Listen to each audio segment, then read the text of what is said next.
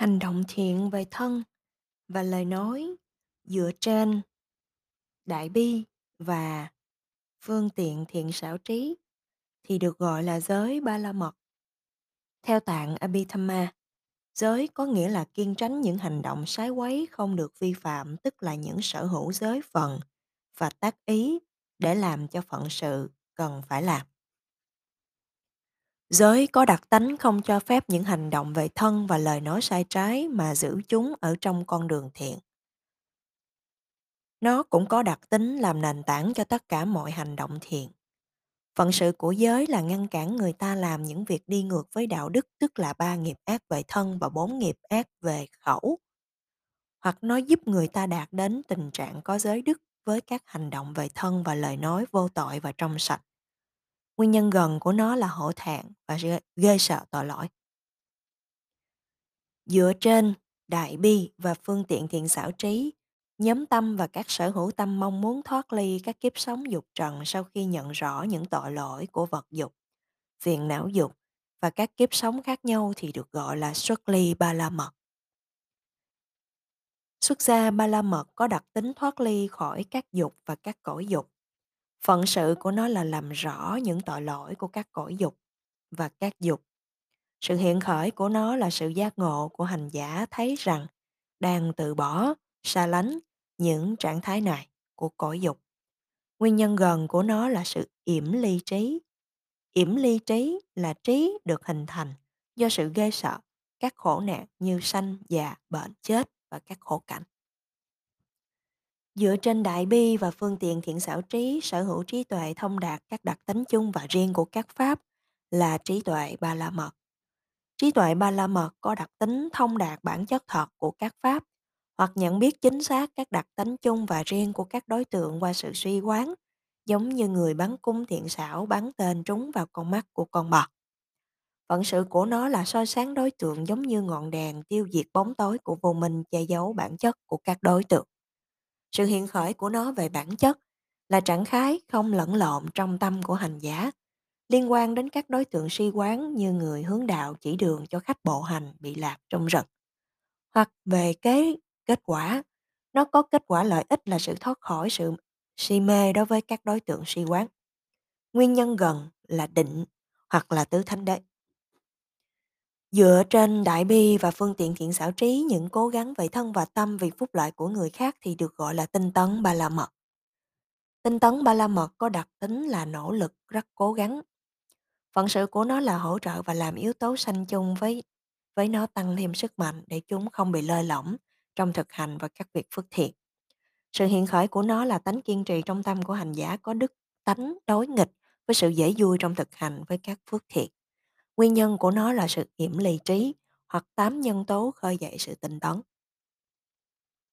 Đại đức Maha Visuddhi Rama Sayadaw trong bộ sách Paramattha Sarupa Thedani của Ngài ở phần nói về thiền quán đã mô tả tám yếu tố khơi dậy tinh tấn.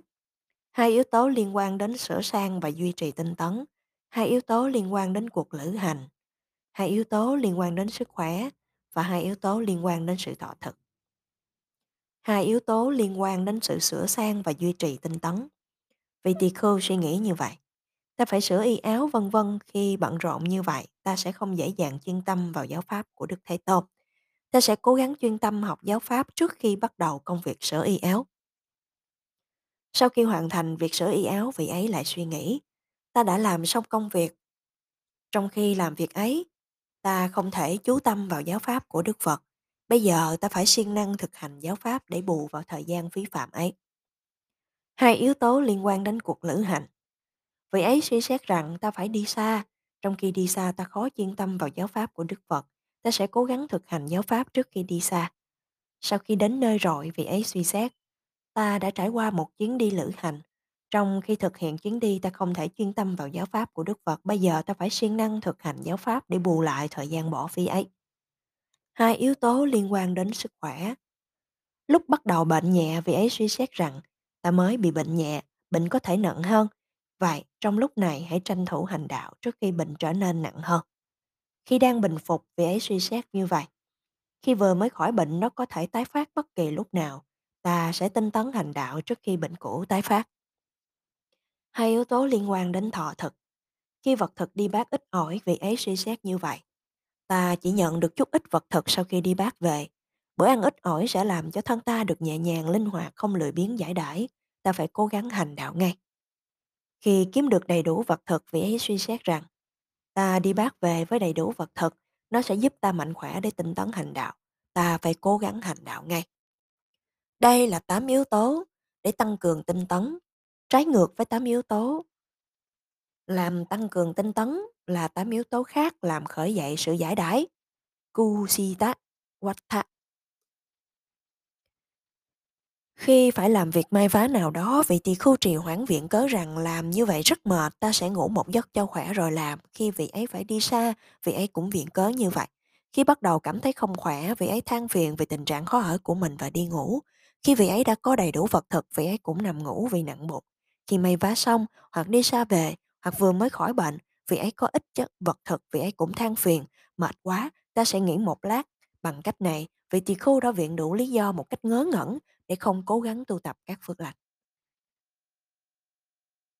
8 quy ra giá Ram Thá Quách Thú và 8 tá Quách Thá được giải rõ trong bài kinh 10 thi cá Quát Gá của trường Bộ Kinh. Dựa trên tâm đại bi và phương tiện thiện sở trí, nhẫn nại chịu đựng những hành động sai trái của kẻ khác hoặc theo tạng Abhidhamma, nhóm tâm và những sở hữu tâm sanh trong cách nhẫn nại như vậy. Dẫn đầu là sở hữu vô sân, là kham nhẫn ba la mật. Kham nhẫn ba la mật có đặc tính là chịu đựng bằng sự nhẫn nại. Phận sự của nó là vượt qua cả những cảnh đáng yêu và cả những cảnh đáng ghét. Người không có pháp nhẫn nại thường khởi tâm tham khi gặp cảnh khả ái và nổi sân khi gặp cảnh trái ý nghịch lòng. Người như vậy được xem là kẻ bị cuốn theo cảnh. Người có pháp nhẫn nại thường vững vàng, kiểm soát được cả tham lẫn sân. Sự nhẫn nại như vậy được xem là chiến thắng tất cả các cảnh dù thuận hay nghịch. Sự hiện khởi của nó trong tâm hành giả là sự nhẫn nại, chịu đựng đối với cả cảnh thuận lẫn cảnh nghịch. Nguyên nhân gần của nó là thấy rõ thật tánh các pháp. Dựa trên bi mẫn và phương tiện thiện xảo trí, việc nói lời chân thật và giữ lời hứa là chân thật bà la mật. Theo tạng Abhidhamma, sở hữu giới phận, đồng sanh với sở hữu tư hoặc sở hữu trí tuệ tùy thuộc vào hoàn cảnh. Chân thật ba la mật có đặc tính chân thật. Phận sự của nó là làm sáng tỏ đúng sự thật. Sự hiện khởi của nó là trung tâm hành giả, là tánh cao thượng ngọt ngào và dễ chịu. Nguyên nhân gần của nó là sự trong sạch hành vi, lời nói và ý nghĩ. Dựa vào bi mật, bi mẫn và phương tiện thiện xảo trí, quyết tâm, bất di bất dịch theo đuổi các việc phước là chí nguyện ba la mật. Đó là nhóm tâm và tâm sở đồng sanh khởi nên trong hành động quyết định như vậy. Chí nguyện ba la mật có đặc tính là sự quyết tâm bất di bất dịch trong việc thực hành viên mãn các pháp ba la mật, sự hy sinh và sự thực hành giới, như là những tư lương cho sự giác ngộ. Phận sự của nó là vượt qua những bất thiệt đối với nghịch cảnh những để đưa đến sự giác ngộ.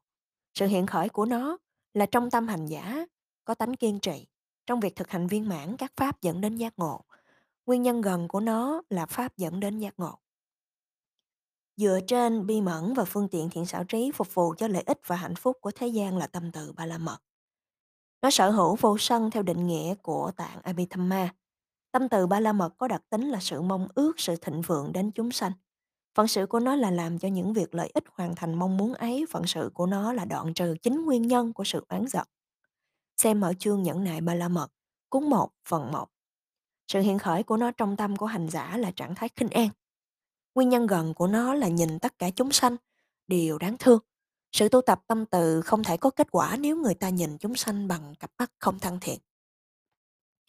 Dựa trên tâm đại bi và phương tiện thiện xảo trí, thái độ vô tư, không thiên vị đối với những chúng sanh đáng mến và đáng ghét, do đã loại trừ thương và ghét là hành xả ba la mật. Theo tạng Abhidhamma đó là sở hữu hành xả. Sanh lên trong những cách ấy, hành xã ba la mật có đặc tính là giữ tâm ở vị trí giữa thương và ghét.